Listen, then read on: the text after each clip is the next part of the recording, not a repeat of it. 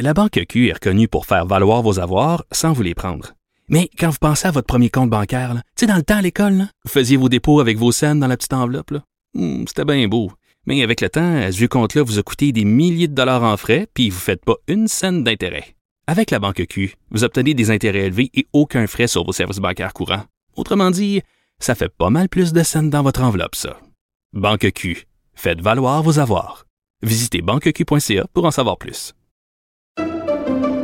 Pendant que votre attention est centrée sur cette voix qui vous parle ici, ou encore là, tout près ici, très loin là-bas, ou même très, très loin. Celle de Desjardins Entreprises est centrée sur plus de 400 000 entreprises partout autour de vous.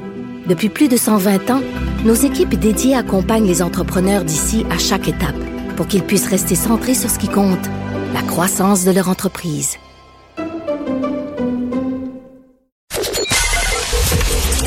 Joignez-vous à la discussion. Appelez ou textez le 187 Cube Radio 1877 827 2346. Alors, euh, quand on est journaliste, hein, on met toujours le doigt sur ce qui va pas, mais des fois, des fois, ça arrive qu'il y a des choses qui fonctionnent. Des fois, ça arrive qu'on tombe sur des bonnes nouvelles. Alors, je lisais dans euh, Le Devoir un texte sur euh, une maison que je connaissais pas, la maison Stéphane Fallu. Alors, je vous explique. Hein, quand vous êtes un enfant de la DPJ, hein, vos parents ne peuvent pas prendre soin de vous, vous êtes tout seul, la DPJ se charge de, de, de, de, vous. mais malheureusement, à 18 ans, on dit, ben là, tu es un adulte, tu as 18 ans, bonjour, bye bye, fais ta vie. Rappelez-vous quand vous avez eu 18 ans, est-ce que vous êtes vraiment prêt à affronter la vie tout seul, sans famille, rien? Est-ce que vous êtes équipé? Est-ce que vous êtes outillé pour euh, vraiment euh, euh, cheminer dans la vie, faire votre chemin? Et là, les gens, ben justement, il y a des gens qui ont dit, ben il faut encadrer ces jeunes-là, il faut leur donner quand même un certain support, un certain appui. Et c'est ce que Mme Sandra Bolduc elle a fait. Elle a ouvert une maison qui s'appelle la maison Stéphane Fallu, parce que c'est un enfant de la DPJ, Stéphane Fallu, pour accueillir des jeunes qui ont été suivis par la DPJ, puis qui se retrouvent sans ressources à l'âge de 18 ans. Je trouve que c'est une idée formidable. Madame Sandra Bolduc est avec nous, directrice générale de la maison Stéphane Fallu. Bonjour, Madame Bolduc. Euh, bonjour, M. Martineau. Bon, ça n'existait pas avant, ça. C'est-à-dire que lorsqu'il arrivait 18 ans, les enfants de la DPJ, c'est bonjour, bonsoir, bonne chance. Ben, en fait, il y a des ressources qui existent, comme les auberges jeunesse, euh, les auberges du cœur, tout ça, mais c'est pas adapté nécessairement pour les jeunes de la DPJ qui sortent. Donc, c'est une fois qu'ils sont dans la rue, parce qu'on sait qu'un tiers, au moins, des jeunes qui sortent de la DPJ à 18 ans vont vivre vivre au moins une période d'itinérance avant leurs 21 ans. Donc souvent, c'est lorsqu'ils se ramassent dans la rue euh, depuis quelque temps que là, ils vont vers les auberges. Euh, ils ont des, des euh, intervenants de suivi aussi à leur sortie s'ils le veulent. C'est de façon volontaire pour les aider à se trouver une place, mais même s'ils se trouvent un appartement, euh, du jour au lendemain, devoir gérer sa médication, gérer un budget, gérer d'aller au travail sans qu'on se fasse réveiller le matin, euh, c'est extrêmement anxiogène. Tout à fait. Alors, qu'est-ce que vous donnez comme, euh, comme ressource là, à la maison Stéphane Fallu? Donc, la maison Stéphane Fallu, en fait, on a six chambres. C'est tout nouveau. Là, on a ouvert, on a pris possession le 1er juillet. Le 18 juillet, on avait déjà nos jeunes qui rentraient. Donc, il y a six chambres. Ils payent un loyer qui est quand même modique, 600 dollars par mois, mais tout, tout est inclus. La nourriture, le loyer, euh, Wi-Fi. L'idée, c'est qu'ils apprennent à gérer leur budget tranquillement. Donc, euh, et euh, ils vivent, euh, ils vivent en communauté, un peu comme euh, moi. Je, je donne souvent l'exemple parce que c'est ce qui m'est arrivé quand je suis arrivée devant la maison voisine, à la maison Posa, parce que c'est l'organisme Posa Source des Monts dont je suis directrice générale, qui a ouvert la maison Stéphane Fallu. Je dis. Hey, ça prendrait une chambre en ville. c'est vraiment l'idée qui m'est venue parce que je savais que cette maison-là avait plusieurs chambres. Ça, ça serait génial. Puis dédié aux jeunes de la DPJ pour qu'ils puissent se comprendre entre eux puis qu'ils parlent tu sais, le même langage. Ils parlent tous Klingon là-dedans. Il y en a combien là, dans votre maison? Il y en a six. Notre, OK. notre projet, euh, notre deuxième phase, évidemment, c'est d'ouvrir un deuxième étage pour les filles. En ce moment, c'est que des garçons. Donc, on part bientôt là en, en recherche pour un, un- un architecte pour faire le deuxième étage, pour nous, nous sortir les plans.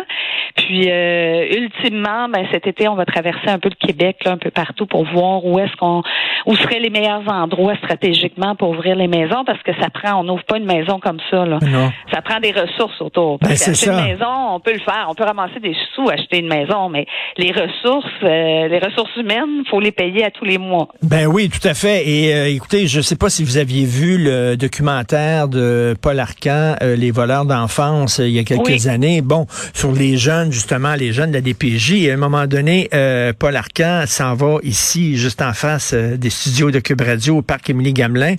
il parle à des jeunes qui sont dans la rue, qui vivent dans la rue, des jeunes itinérants qui ont des problèmes de toxicomanie. Puis il dit euh, combien d'entre vous euh, sont passés par la DPJ. Puis euh, la majorité, sinon presque toute la gang, lève la main. c'est des enfants justement qui avaient été pris en charge, mais à 18 ans, se retrouvent soudainement sans appui, sans encadrement, sans ressources. Beaucoup d'eux autres ben, qui tombent dans la rue, puis qui tombent dans d'autres, et tout ça. D'où l'importance d'avoir des ressources comme les vôtres, Madame Bolduc.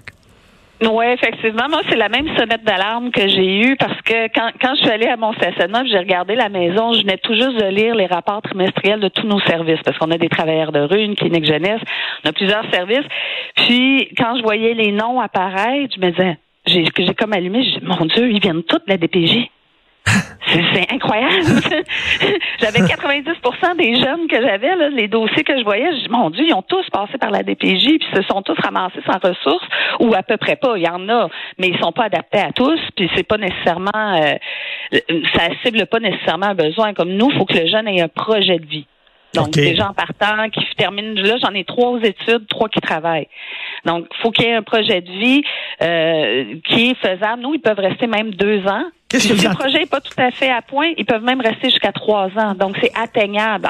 Qu'est-ce que vous entendez comme projet de vie? C'est-à-dire, euh, moi, je vais aller aux études, puis je vais avoir un bac, par exemple, là, qui a qui ont une, mission là, qui, qui se donnent? Ben, c'est un objectif ultime. Donc, c'est quoi ton objectif à la sortie? Il y en a, c'est moi, j'aimerais euh, faire des études. Donc, j'en ai mhm. deux qui ont fini euh, leur équivalence secondaire, puis là, sont en train de faire un AEC en soins animaliers. Euh, il y en a un autre, c'est en, en vente conseil. Donc, eux, ils veulent finir des études, avoir un diplôme pour pouvoir trouver un travail, se mettre un peu de sous de côté et avoir un appartement, pouvoir partir en appartement dans deux ans, avec plus qu'une fourchette puis une cuillère. Et j'en ai trois autres que eux veulent se mettre des sous de côté. Il y en a qui ont fini leur diplôme d'études secondaires, qui savent pas, hein, à 18 ans, euh, décider de ce qu'on va faire du reste de nos jours, c'est pas évident. Ben non. Donc, euh, ben non, on a tous, euh, moi j'ai eu trois carrières, c'est, c'est à 48 ans, trois carrières, c'est dans la norme, là. donc on, on, ça va. Mais euh, donc eux veulent se ramasser des sous. Il y en a un qui veut aller vivre à l'extérieur, donc ça il prend une voiture. Euh, il faut qu'il mette des sous pour passer son permis de conduire, acheter sa voiture, mettre un peu de sous de côté pour aller travailler dans le nord. Donc, euh, c'est le genre de, de, projet de vie qu'ils peuvent avoir, mais en six mois, c'est inatteignable. Pardon, des fois même en un an, là, ça prend deux à trois ans avant qu'ils puissent y arriver. Puis là, vous leur enseignez des affaires très de, base, c'est-à-dire euh, comment faire de la bouffe, une épicerie, et gérer ton budget, ouvrir un compte de banque, etc. C'est ça? Oui, exactement. Donc, on a deux intervenants qui sont là régulièrement. Et puis, on a beaucoup de partenaires aussi, euh, que ce soit pour comment faire leur budget. On a aussi la tablée des chefs. Euh, il y a le chef Oli, euh, justement hier soir, qui était à sa ferme pour euh, pour visiter un peu, mais qui vient une fois par semaine leur faire leur montrer des recettes. Mais on a une chef à l'intérieur aussi de la maison qui a tous les jours fait à manger, mais à tous les jours, s'il y en a un qui travaille pas ou qui est pas à l'école, il doit aller dans la cuisine puis aider Catherine à faire à manger là, pour apprendre les bases. Ils doivent payer un loyer, hein, c'est ça. Ben, c'est parce que c'est la vraie vie. Là. Vous leur montrez à vivre dans la vraie vie. Là. Vous n'êtes pas en train là, de, de les prendre par la main puis tout payer pour eux autres, là.